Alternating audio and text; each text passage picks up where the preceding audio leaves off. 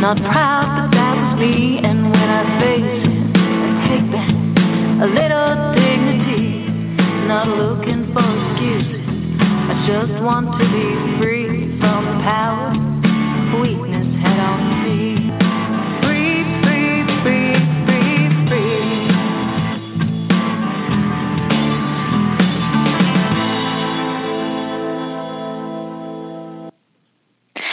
everyone, and welcome to the Bubble Hour, where real people tell real stories of addiction and recovery. I'm your host, Jean McCarthy. I write the blog Unpickled. I've been writing about what it's like to be sober since the very first day I quit drinking back in 2011. I tell my stories there, and I invite you to share your stories here. And before we meet today's guest, I just want to remind you again that in July, when I go on vacation, I'm going to go to the lake and edit the novel that I'm writing. The novel I hope every one of you will read when it comes out. More shall be revealed.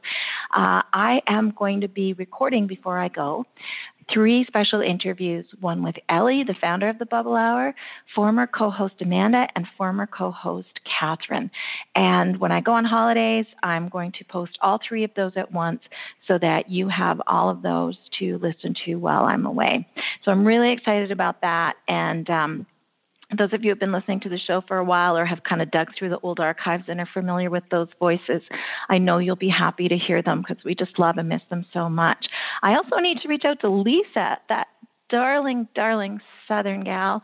She's a busy lady, and I'll try to get her on as well. If we can squeak her in this summer, that would be fantastic too. So listen for that. Uh, it's coming in July. And if you're listening to this, you know, in the future, I'm talking about season seven, the mid portion of season seven. So that's my housekeeping for today. Now let's meet our guest. I want you to meet someone who I adore. Her name is Nancy. We met for the first time uh, several years ago and kept in touch off and on over the years. And as Nancy tells you her story, you'll hear that it hasn't been exactly a straight line, and um, and yet uh, she has got. Uh, really to a great place and is going to be sharing with us about that. And I've been wanting to have her on the show for a while. And she wrote this beautiful, beautiful poem recently that she shared with a little group that we have. And I read it in my PJs in my bed, and I just had tears streaming down my face at just the amazing truth bomb that this poem represented. And so I begged her to come on the show and read it for us. So you're going to get to hear that later in the podcast as well. So without any further ado, meet my friend Nancy. Welcome to the Bubble Hour. Oh, thank you, Jean. I am very happy to be here. And it's so good to hear your voice. I was saying before we started recording that it just soothes me to hear that familiar voice.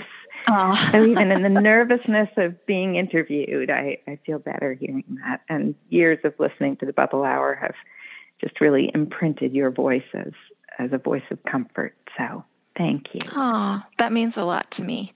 It does. And I'm glad that this this this place, this space, this time is um, a comfortable place to be because that's really what it's all about. It's just that I don't think the world stops and listens to each other enough. And that's what I love yeah. about doing this is just sitting down and and having a chat and especially with people that we don't get to see all the time. I mean, I love my hairdresser, but I spend more time with her than I do with my dear friends and people that I want to hear more from. So I mm-hmm. love that we take the time to pause and tell our stories.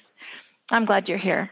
And yeah, um, me too. I know that it, it isn't always easy to do this, so I appreciate you doing it. So tell us about yourself and tell us your story. Okay. Well, I am 54 years old, and I uh, grew up in a lovely little college town in New England. And in some ways, I think it was quite idyllic. My dad was a college professor for many, many years. And my parents had a happy marriage. Uh, and I had two wonderful siblings whom I'm still very close to. Uh, and I grew up in an environment that was pretty intellectual, pretty uh, academic, of course, um, surrounded by college professors and their children for the most part. My parents had a lot of parties, um, as did the other faculty at their college, a lot of cocktail parties and dinner parties. And so I certainly saw drinking as a part of how adults socialize and as a nice part of it. I mean, it was it was a sort of celebratory thing for my dad to make drinks uh, for everybody, and I will date myself a lot because what I remember is whiskey sours and planters punches that he made, and I don't think anybody drinks whiskey sours and planters punch anymore, as far as I know, unless they've become retro drinks. But uh, they were very sweet, fruity drinks, and even as a probably an eight, ten year old when my job was to walk around serving hors d'oeuvres at cocktail parties, I would occasionally be allowed a sip of a whiskey sour. And I remember thinking they were absolutely delicious and that I was looking forward to someday being allowed to drink one of my own. But my first real drinking uh, started when I was in high school, and I had a, a serious boyfriend for the first time. I was about 15 and his name was Tommy. And Tommy was um, very, to my mind, very smart, very handsome, very athletic. He was all things cool to me, and I felt really inferior to him. And I remember that feeling very well of nervousness within the relationship with with Tommy and a kind of amazement that he wanted me to be his girlfriend. And that uh, even extended to things like the nervousness about when Tommy was going to kiss me for the first time. It was it was scary to me. And uh, one night we were alone in my parents' kitchen, and he opened up the refrigerator and took out a big bottle of Soave Bolla, which was always in the refrigerator in my parents' house, a big bottle of cheap white wine, and poured me a glass, and I uh, I drank it down, and I was in love, and it was not with Tommy. It was with this drink that seemed to just ease away so much of my anxiety and self doubt and lack of confidence and made me feel like I was okay. I could I could talk to Tommy and I could let him kiss me and I could feel everything was okay and um, and then I had another one and it felt even better. And that was really my my introduction to the powerful effects of alcohol on someone who is for whatever reason pretty prone to being influenced by it, being um, kind of magically transformed by it. Um, and that that feeling really, I remember feeling this is what I've been missing. This is what I need in my life.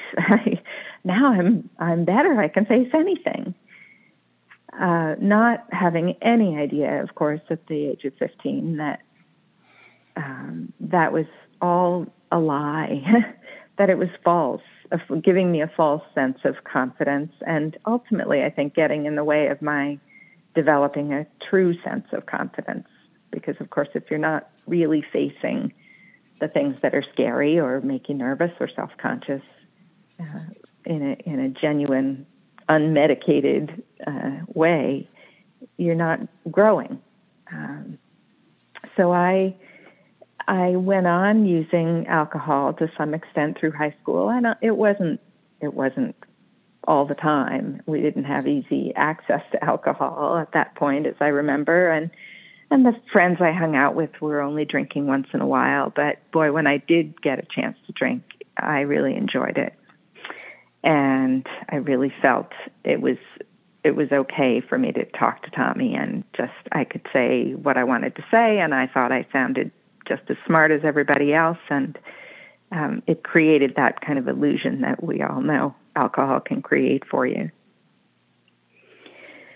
And then I went away to college, and uh, Tommy was long gone from my life, but I was still relying on alcohol to get that relaxed feeling. And it, at that point, it was definitely a part of partying, along with, um, you know, most of the other college students I was at school with. And it was very easy to normalize it at that point. I think it felt like this is what everybody's doing is getting drunk on the weekends and pre-drinking before going to a party and um, I certainly was not alone in it. And yet, over those college years, I did, even then, and that was you know, 34, 35 years ago, uh, have a sense that something wasn't quite right about this. That um, I was maybe drinking a little more than my friends, having more hangovers, uh, be more prone to binging, feeling very guilty about it. I had my first blackouts drinking at that stage. Uh, and again, I wasn't alone. Other college students would say they couldn't remember the night before. Uh, but I think for me, it turned kind of ugly even back then. So that sometimes it was a part of partying like everybody else, and then other times I would get very emotional when I was drunk. I have memories of kind of, uh, again, it, it, I think, involved a boyfriend who, once again, I had this sense of not being good enough for. This was a guy who was um, star of the swim team and very handsome and very social and outgoing and well liked and confident and and to keep up with that feeling of being good enough for him, I think drinking played a big role again. It it just numbed me out and softened the the edges of that anxiety and insecurity. But it also meant making a fool out of myself sometimes, waking up feeling very embarrassed by how I'd behaved the night before. Um, and when things went south with that boyfriend, just becoming so distraught that then alcohol took on the role of escape from feeling so distraught. So I I was heartbroken. He broke up with me. I started drinking more then, and then the drinking would lead to um, sort of dramatic scenes of confronting him or going to his dorm room in the middle of the night in tears and upset and and it felt pretty out of control. Um, and then I also, at that time, was really experiencing the shame and the regret that go along with that kind of drinking for so many of us. The feeling that there's something wrong with me. So I had kind of come from a place of not quite feeling good enough, not feeling adequate, added the alcohol to try to soothe that feeling, and then the alcohol you know, magnified that feeling because I was embarrassed by how I was behaving and I felt out of control. And even back then, and that was such a long time ago, and that's part of why, for me, it's hard to tell this story because it spans a very long stretch of time. Um, so I always have this feeling like, well, why the heck didn't I get this under control longer ago? Um, but back then, I I did start trying to control it, even as early as you know my early twenties, um, trying to count my drinks, limit how often I was drinking. I remember pouring out bottles of alcohol on hungover mornings when I was feeling ashamed, determining I was going to manage without it, and then it would just.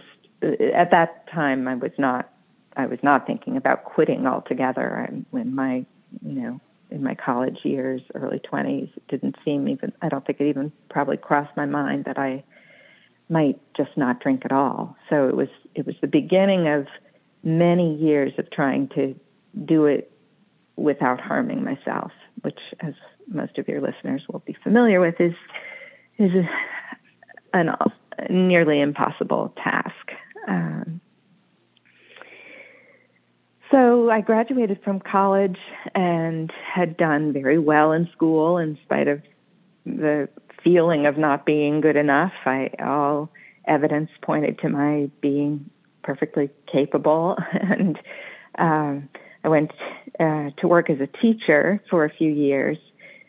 And during those years, I, I, I have some happy memories of those times in my life because I loved teaching. I loved working with, I was working in a school for kids with special needs. I loved my students. I was starting to develop a sense of who I wanted to be professionally and what I was good at. I knew I was good with these kids I was working with and with their parents. Um, the drinking was taking place with my co teachers after work. We would go out for drinks fairly often. I was still watching it then. I was still kind of monitoring my drinking. And I have a memory of coming into work one morning uh, and talking to the other two other women I taught with in a classroom and saying, "Okay, I have a plan uh, for cutting back on my drinking. I'm going to drink you know, no more than three drinks on a Friday, no more than four on a Saturday, not drink during the week except maybe once, and then I'll only have two. I mean, it was just the, the details that we come up with in, in devising a plan that we think is going to control things. Um, and I remember being embarrassed because those two women I presented my plan to said, Wow, that's a lot of drinking. and I had gone at it thinking, look how little I'm going to drink. I'm I'm going to get this under control. And to them, it was, you drink that much, and that was a, another moment of of shame and realization that well maybe I'm not just like everybody else, and maybe this isn't okay. Um, but the the struggle went on. The attempt to keep it keep it under control, keep it so that it didn't kind of have a major impact on how I did in life.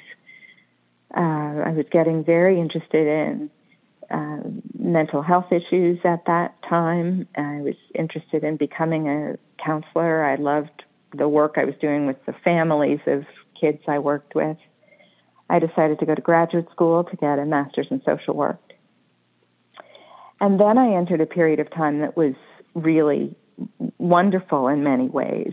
Uh, I was in a program where I was just on campus with other students during the summer, and I was immersed in a group of mostly women, some men, all people who were interested in becoming therapists or social workers of, of some form. And everybody was interested in psychology and wellness and learning to take good care of ourselves and other people and how were we going to help people and that was a that was a real bonding experience and a comfort to me to to get into that group of people. But during the school year, I was uh, doing internships in social work uh, in the Boston area. So I was in both years of my social work training in top Boston area hospitals working with kind of the best of the best in the area. And um, one of those years, I had a boyfriend. So you may be sensing a theme here that these boyfriends sometimes were somehow a catalyst for feelings of, am I really good enough? This one was a a guy who was the chief resident in psychiatry at the hospital where I was working, and I was a social work intern. So there's a bit of a, there's definitely a hierarchy of, you know, the social workers, and then there are the psychologists, and then above them even are the, are the psychiatrists, at least in the system around here. Um, so here was the chief resident in psychiatry, smart guy, uh, clearly on a path to success, uh, clearly knew more about a lot of things than I did, and I again had that feeling of oh, I'm not I'm not good enough for him. Am I really as smart as he is? Am I am I really um, going to be okay myself. And I think my drinking escalated again. It really, I hadn't been drinking much when I was with my my kind of soul sisters in graduate school over the summers, but then it it escalated through the the winter, the school year months um, when I was involved with him, and uh, you know I think that I too was on a good path. I was doing well in school. I was getting a lot of support from supervisors who thought I was a terrific intern and that I was going to make a, a great contribution to the field. And it, none of that mattered. I I could hear it a thousand times, and I still felt, but am I really any good at this? Am I really going to be a success? Will I really be able to help other people when I feel so kind of flawed and vulnerable myself? Um, and I had some depression at that time. I was really struggling with feeling depressed and anxious, those two things kind of intermingling throughout many years of my life. Um, and I think drinking at that point was soothing some of that to some extent or numbing it in any case. I came to a point where I really wanted to get out of that relationship with the with the psychiatry resident. Um, I felt he he saw through me. He knew that I had a drinking problem. Um, he wanted me to certainly cut back, if not stop.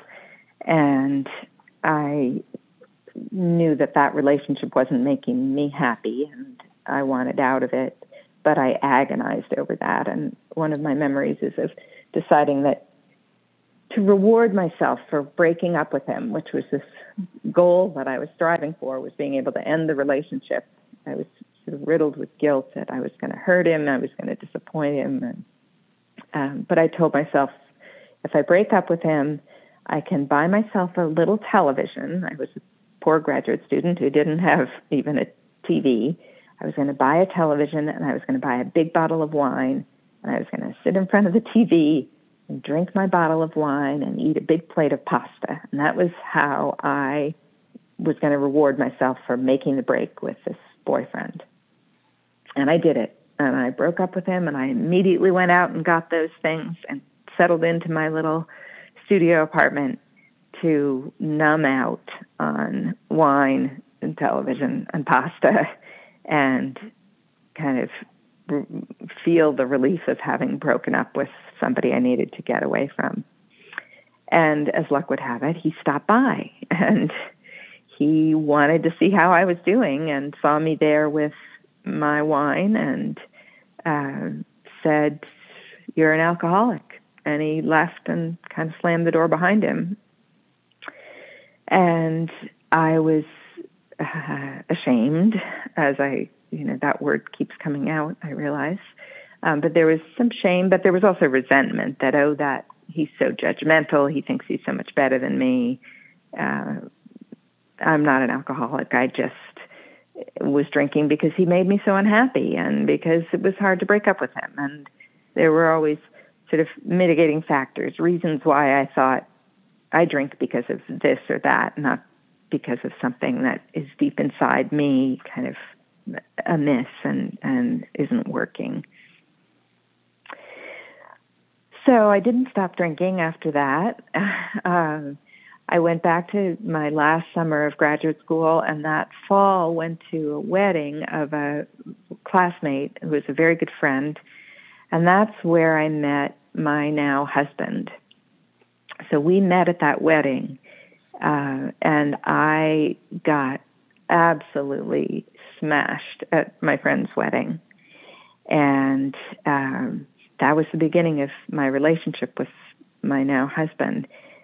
And he was incredibly nice to me, uh, nice about my drinking. Uh, you know, kind of normalized it quite a bit, told me it was okay and that maybe I could just cut back a little if it was um, worrying me, but that he didn't think I needed to be so worried about it. And I was still functioning just fine, getting my master's, got a job right away. We were together from then on, and looking back, he would say, "Oh, you we weren't drinking that much. You, I don't know why you think it was such a big part of our early relationship." And you know, maybe he's right. Maybe it's somewhere in between my remem- my memory of it and his. But my memory is that it was kind of something we did together all the time was drinking, and maybe not out in and out of control kind of binging way, and not a lot of scenes of of disaster. Although there were a few. I mean, I do remember some blackouts and sometimes when one time when he had to carry me home from a friend's bridal shower because I'd had too much to drink. He had to kind of carry me out to the car, uh, and still he he was sort of forgiving and uh, probably enabling is really the right word because he loved me and he didn't want me to feel bad and um, he thought I overthought it, and should worry less about it. Uh, and so I really tried then I redoubled my efforts to control my drinking versus quitting. Um, I did quit for stretches of time. Maybe I'd say I'm not going to drink for a week or I'm not going to drink for a month. Maybe I'd make it a month. But mostly what I was trying to do was reduce the uh, amount of drinking I was doing. And I really tried a lot of different things. And I remember a book called How to Control Your Drinking So You Might Not Have to Quit. And that book, I, I maybe it helped somebody. My guess is a lot of people like me latched onto it, thought, ah, I can control it. I don't have to quit. And it has you come up with a plan for, you know, how many drinks you're going to have when and tally your drinks and keep track and and kind of keep a record. And for me, it was it was another stab at finding a way to keep things under control that didn't ultimately work very for very long at all.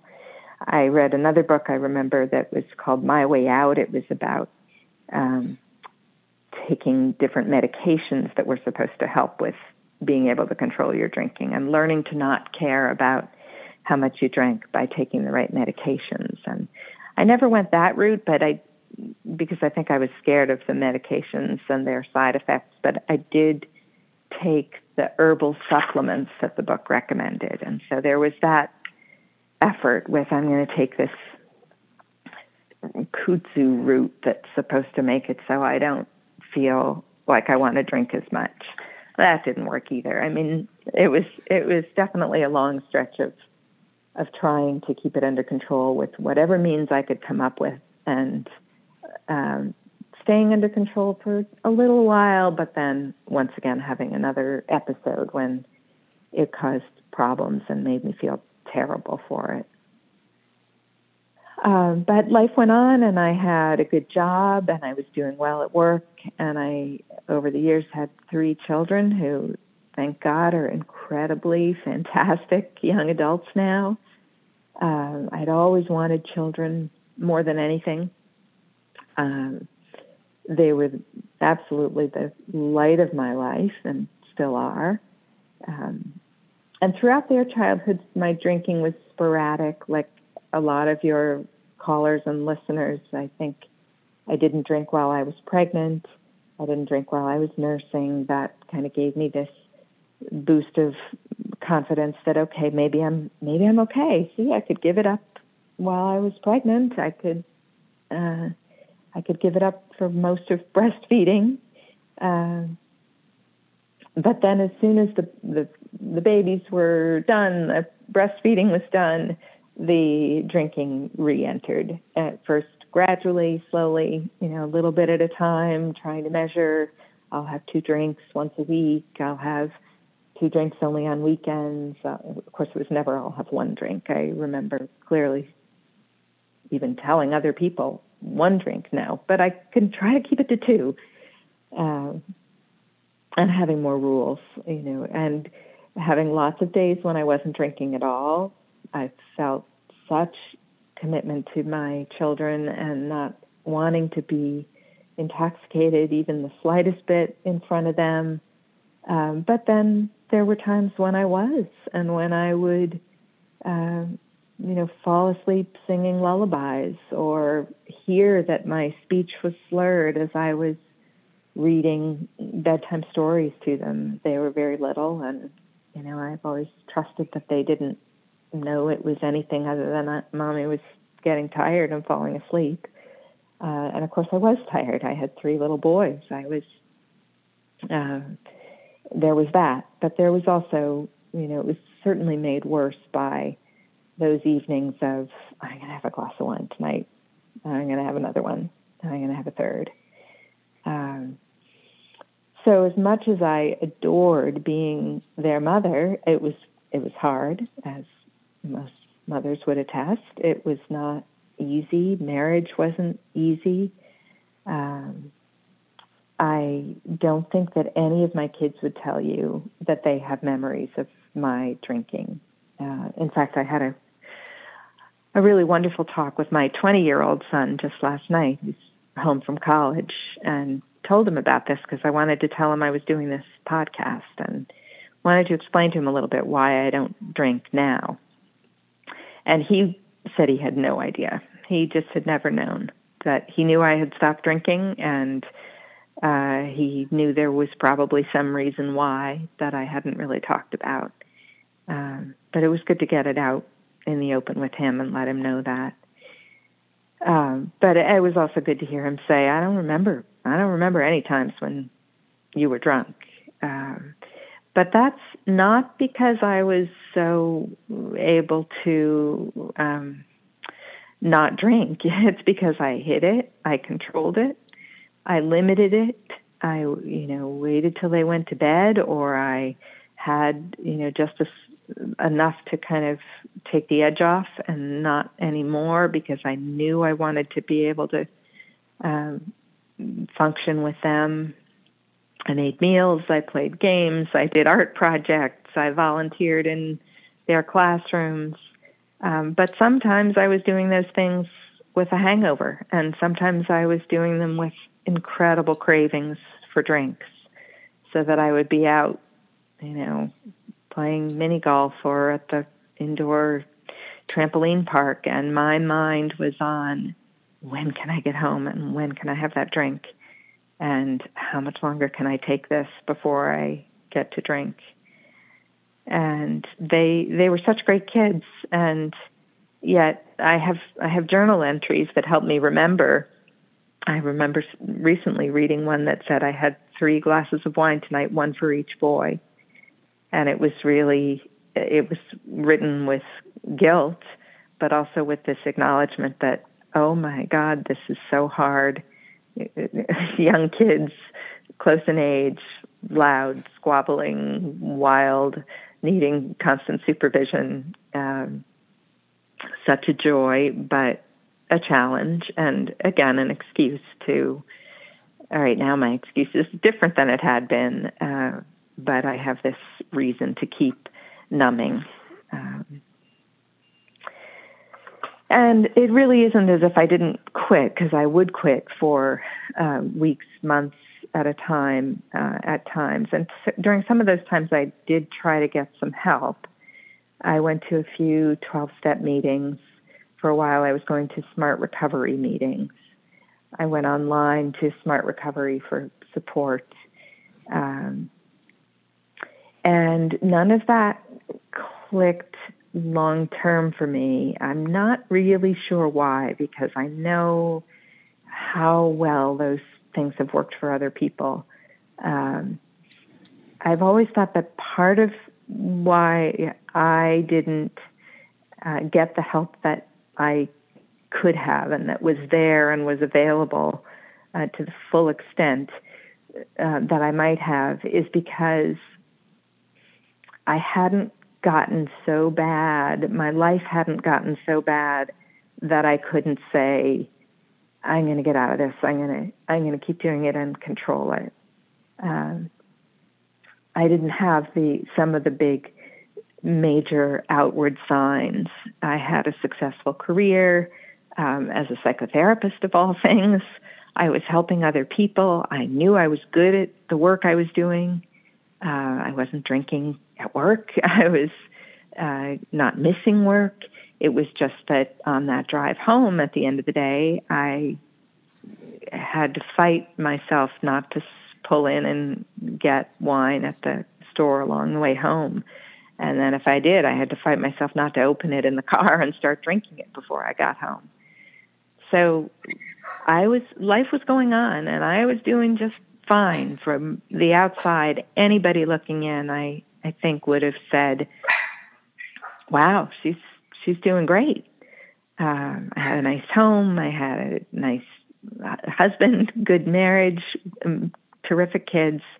Um, and no one told me that I drank too much, not even my husband. Um, I had one good friend, and who she's still a very good friend. I talked with about it regularly, uh, but she and I were both very much in the same boat. So back and forth between drinking and not drinking for years, and getting together and talking about it. Um, and I think to some extent, kind of continuing the cycle for each other. So we would we would come together to have our confession of, oh, I screwed up. I had gone 20 days, but then I drank. Oh, me too. That's okay. Let's start again tomorrow. And and uh, that was certainly good for harm reduction and and keeping it from getting any worse than it did. Um, but it wasn't a it wasn't a stopping point. It wasn't everything that I needed to kind of um, get to a point of actually stopping and recognizing that the thing I thought was making me feel better was making my problem so much worse. So the the balm for my calm and my anxiety was creating more anxiety and creating more depression. So it's been a, a kind of excruciating, uh, long period of partial control for years uh, until I went on a retreat in November when I met Jean.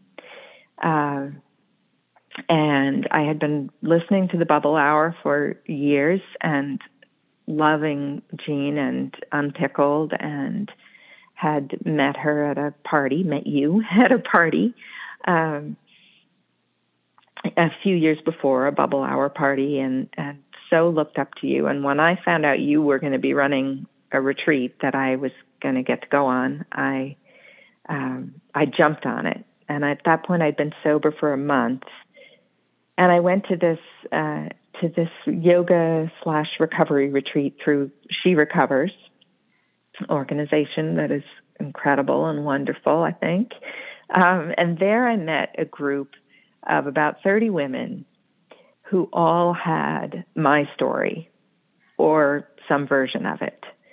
Um, and yes, some of them had had DUIs, some had been to rehab, um, some had had more severe and, and painful, tragic consequences because of their drinking. Um, but basically, we all had the same story. It didn't matter if we had been a three to four glasses of Chardonnay kind of drinker or a pint of vodka kind of drinker. We were in this together. We understood each other. We respected each other. We cared about each other. And it just was mind blowing to me. It was a new world. And somehow I, and I think it, it exists at 12 step meetings and smart recovery meetings and you know, Women for Sobriety, and there, there are certainly other arenas where that can happen. For me, it had not yet, and then it did, and that has made a huge difference for me. Um, I've stayed in contact with those people. We've made plans to get together. We've we've had visits. We're in daily touch through kind of messaging on a secret Facebook group, our little group called She Rises, um, because we see ourselves as rising from the flames. Uh, that has has helped more than anything. Um, that and a couple of other things that I really want to mention. And one is uh, learning to tolerate unpleasant feelings. And it's it's odd that as uh, that as a, a psychotherapist, for one thing, but even just as a person, that it's taken me this long to recognize that sometimes you just have to feel awful. You have to feel anxious and you have to feel down and you have to feel that edgy, I want to drink feeling uh, and not have one and not numb it. And now, when I start to feel bad, you know, insecure, anxious, not good enough, nervous, um, hurt, jealous, whatever the feelings are, I am much better able to just say, okay, this is part of life. This is this is part of everybody's life. This is being human. I can live with this. I don't have to numb it. I don't have to change it. It will go away on its own. I have other ways of finding comfort, um, and I will I will use those ways. And primarily, that way is reaching out to other people who uh, whom I trust uh, and can share that with. So that's one of the one of the major things, or or two of them really, the kind of need to tolerate unpleasant feelings and the recognition that they will pass and that there are other things to find comfort in besides the numbing effect of alcohol. I think I've had to learn self compassion, and that's an ongoing process just to learn uh, to stop apologizing, to stop feeling I'm not good enough. Apologizing not only to other people, but to myself, that kind of inner critic that so many of us have saying, you didn't do this well enough. You know, you're you're not dressed well enough. Your hair doesn't look good enough. You're too fat. You're too thin. You ate too much. You, um, you know, your house isn't as nice as other people's. You don't take as many vacations as you should. You just there, the constant barrage of criticisms that I think a lot of us, and maybe I haven't done the research, but maybe especially a lot of us who have issues with substance use um, are sort of plagued with. Um, and so I read uh, at this is sort of my segue into I read a wonderful blog post um, by my friend Erica, whom I met at that retreat where I met you, Jean, um, who started a blog. It's called The Other Side Recovery Counseling.com. And she has written some amazing pieces that I hope everybody will read. One of them was an open letter to women everywhere. And she uh, she wrote just about um, hearing our own voices, letting ourselves be heard, not making ourselves so small, not being so hard on ourselves, accepting ourselves the way we are, uh, kind of all the messages that I think so many of us need to hear again and again. Um, and that's what inspired this poem that I wrote that you mentioned at the beginning. And uh, if you want me to, I would read it. Uh, I, I would love you to read it. Is this a good time to, to jump into that? This is um, perfect. Yeah. So um, this is a poem about being about saying I'm sorry and about learning not to be so sorry all the time. And it refers at the end, just for context, to the the group of women really that I've found in um, in recovery, the the She Rises group, but it really, in a bigger sense, could refer to every every woman, every every uh, man we know who can hold us up and help us out. Uh, I always said I'm sorry for everything I did. I think that it began when I was just a kid. I'm sorry that I'm little. I'm sorry I get mad. I'm sorry if I'm not as smart as my mom or dad. I'm sorry that I'm shy and that my chest is flat. I'm sorry I'm not ready to do the stuff like that. I'm sorry about the baby. He's colicky. He'll cry. I'm sorry I can't comfort him no matter how I try.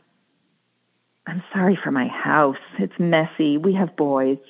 I'm sorry for my car. It's making a strange noise. I'm sorry about my cooking. It isn't always great. I'm sorry that I'm tired. I'm sorry that I'm late.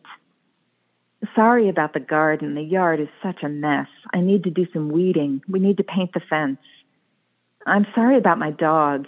He should be better trained. I'm sorry about my kitchen. I'm sorry about my brain. I'm sorry about my hair. I'm sorry I'm a bore. I'm sorry. Sometimes I forget what I said before. Sorry I was quiet. Sorry if I said too much. Sorry I was clumsy. Sorry I was rushed. Sorry I spent money. Sorry I was cheap. Sorry I'm so sensitive. Sorry I'm too deep. Sorry that I drank too much. Sorry that I quit. Sorry if you find that weird. Sorry for all my shit. I've been sorry for my flaws, each and every one, and yet I have to tell you, sorry isn't fun. I'm sick of saying sorry or swallowing my words. It's time I just said, fuck that. All these sorries are absurd. I'm not sorry for my thoughts, my hips, my breasts, my brain. I'm not sorry for my feelings. I'm not sorry for my pain. I'm not sorry for my cooking. It's nourishing and good. I'm not sorry for my car. It takes me where it should. I'm not sorry for my home. It's filled with love and care. I'm not sorry for my body, my wrinkles, or my hair. I'm not sorry for my voice. I think it should be heard. I'm not sorry for the many times I'm searching for a word. I'm not sorry that I'm sober. It's how I want to be. I'm not sorry if you wish I'd drink. I'll have a cup of tea. I'm not sorry that I'm human, warm and soft and kind. I'm not sorry I'm imperfect in body and in mind. I'm ready for that chapter of apologies to end. I'm ready for acceptance of everything I am. And so I'll just apologize one last heartfelt time to the person that I've been and am, the person that is fine. I'm sorry, little girl, that I criticized you so. I'm sorry, awkward teenager. I should have let you know that you were truly lovely, compassionate, and smart. I'm sorry, brand new mother, with your enormous heart. I'm sorry, middle aged me. I love you. You're a dear. I'm sorry that I've hurt you, but that is stopping here. I'm finding self compassion, the missing link, I think. I know it's what I didn't have when I would choose to drink. My light is shining brightly. My sisters are at hand. I'm ready to take care of me in every way I can. I'm rising through my sadness. I'm rising from my pain. I'm rising from my guilt. I'm rising from my shame. I'm ready now to stand. I'm ready soon to soar. I'm ready. Please come with me. I see an open door.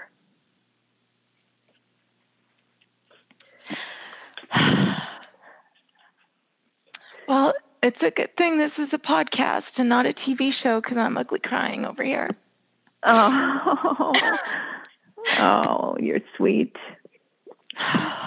Wow, you have played such a an instrumental role in helping me to find my voice, Jean. And I'm very grateful for that. Oh, to hear you read that, Nancy. When I when you sent it and I read it and I bawled every time I looked at it. I imagined it in your voice. Oh, but to hear you read it is just I hope this episode goes viral because I think so many of us see ourselves, hear ourselves in those words, and are reminded to look back and and give ourselves our love. And I, it just occurred to me that as a psychotherapist, you would know it's a really important tool for healing to go back and visit those painful times where we felt abandoned in our life and betrayed, and to offer ourselves retroactively the love we needed to get didn't get.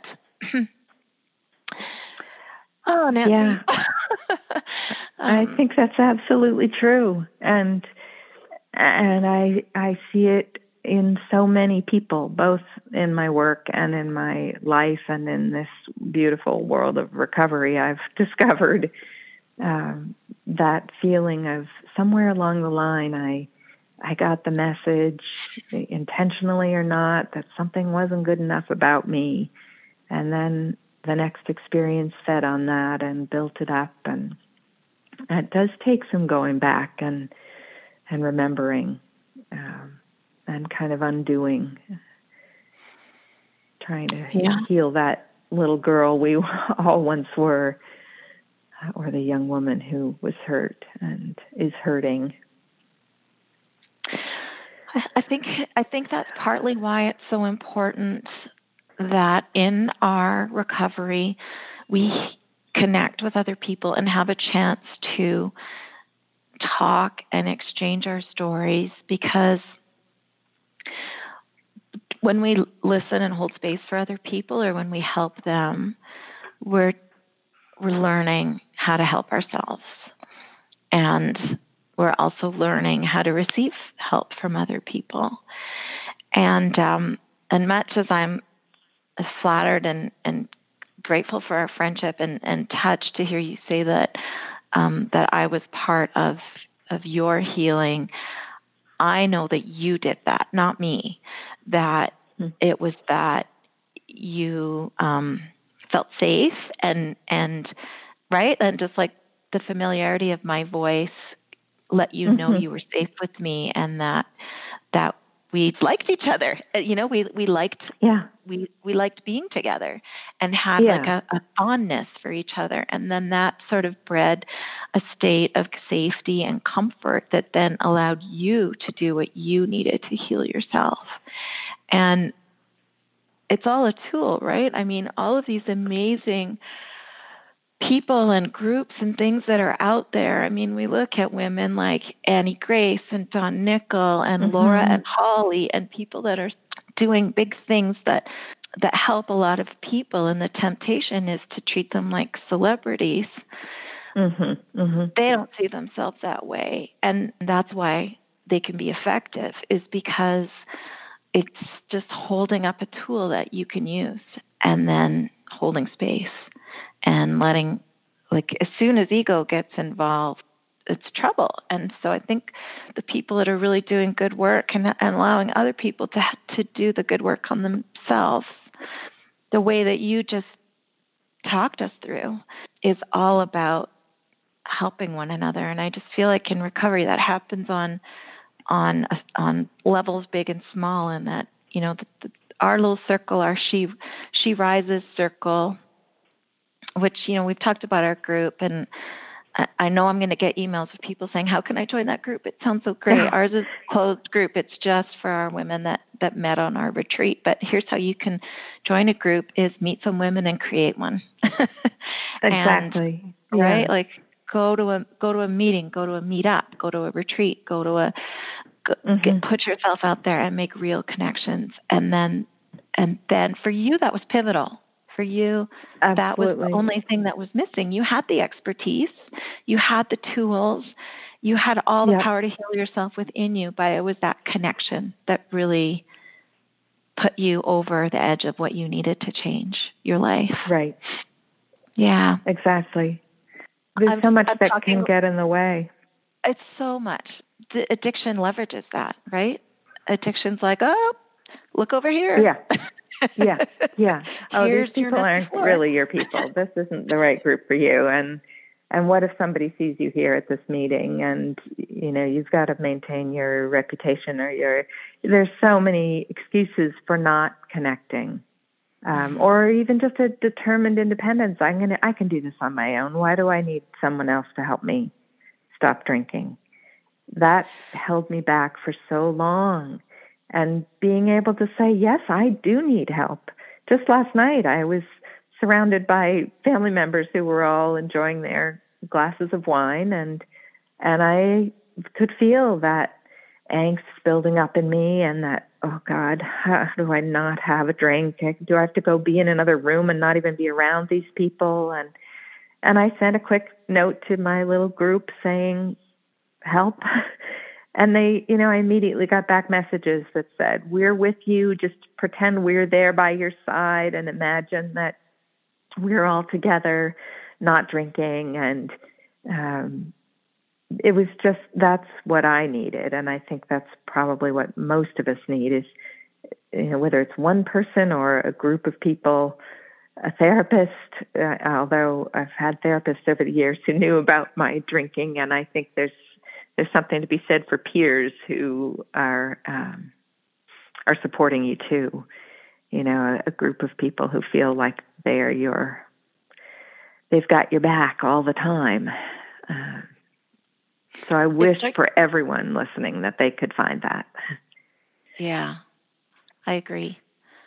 I'm I'm particularly grateful to you that you um, shared that you are a psychotherapist and and also a good one and a successful one because I feel like there's people listening that are in a lot of helping professions of various kinds who feel like they are some kind of a failure and a fraud or an imposter because they're able to help other people without helping themselves. And um, I think you spoke really beautifully to to the fact that that doesn't mean you're not good at what you do. Yeah. And, and the idea that you should be able to heal yourself alone through the mm-hmm. power of the tools that you have um, that that's that's a fallacy that our mind comes up with to keep us stuck Would right you agree absolutely absolutely yeah. yeah yeah and i've certainly struggled with that myself that feeling of well how can i be an effective therapist when i have this big problem i haven't figured out and handled and shouldn't I be the kind of epitome of wellness and and happiness and um, in order to do my work? But I've actually come to think that a therapist who has struggled who has their own pain and knows what that is like whether it's depression or anxiety or loss or grief or an addiction you know, in some ways has more to offer um, because we've been through it or we are going through it and we can empathize. Um, not to mention that virtually everybody has had some of those things, so you're probably not going to find someone who hasn't. But yeah, it brings it brings a different depth to the work. Uh, not that it needs to be shared with the people we're helping; it it doesn't um, necessarily, but in our own heads, if we're not judging and we're just listening and we're understanding and we're caring because we know how it is, I think that's a gift we can bring to other people. Um, and not so much something to be ashamed of or to try to hide or deny. So. Well, I think that you've just spoken such words of truth that um, we really can't add to this. I think mm-hmm. this hmm. has just been a, a perfect, perfect hour to hear your truth and to feel moved and, and taught by you. I thank you so, so much for not just taking the time, but for just your open heartedness and everything that you've given to me and to the listeners of this show in, in the last hour. Thank you so much, Nancy. Oh, well, you're welcome, and thank you for giving me the opportunity to do it. It means a lot to me. I'm glad to. And listeners, I'm just going to go out on a limb and say that some of you might have some feedback for Nancy. um, if you would like to write to her, send your emails to thebubblehour at gmail.com and I will forward them to Nancy so that she can uh, get your messages. A few days after this airs, I will talk to Nancy about finding a way to post her beautiful poem where you can maybe read it so that you don't have to try to write out your own copy of it because I'm sure that there's going to be a lot of people that want to hear it and are going to be pressing pause and writing out the lines that you said. That's what I'd be doing. Um, so I'll make sure that we find a way that that people can uh, get a copy of that for their own use as well, because I think it's a keeper for sure, a classic, an instant classic. Nancy, oh, thank you thank so you. much. And listeners, that's all for this week. I hope you've enjoyed it. I'm grateful to you for listening. I'm grateful to Nancy for being here. That's all, everyone. Thank you so much. And until next time, take good care.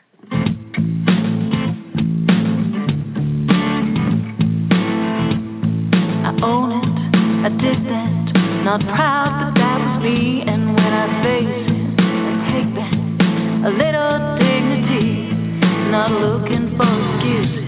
I just want to be free from power weakness had on me. In a dark corner is where shame likes to hide. Oh, you think you're strong just cause you keep it all inside. It just stays and waits there rob you of your pride. Turn the light on, turn the light on, you can shine. When you say, oh, I did that, not proud that that was me. And when I face it, I take back a little dignity. I'm not looking for excuses. I just want to be free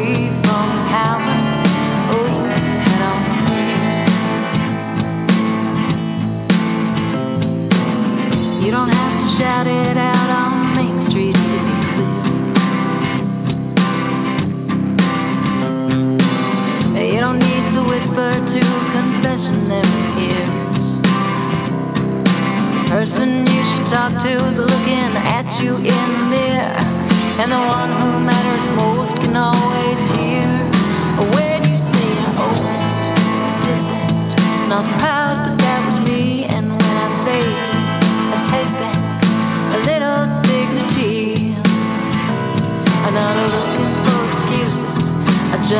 someone be free.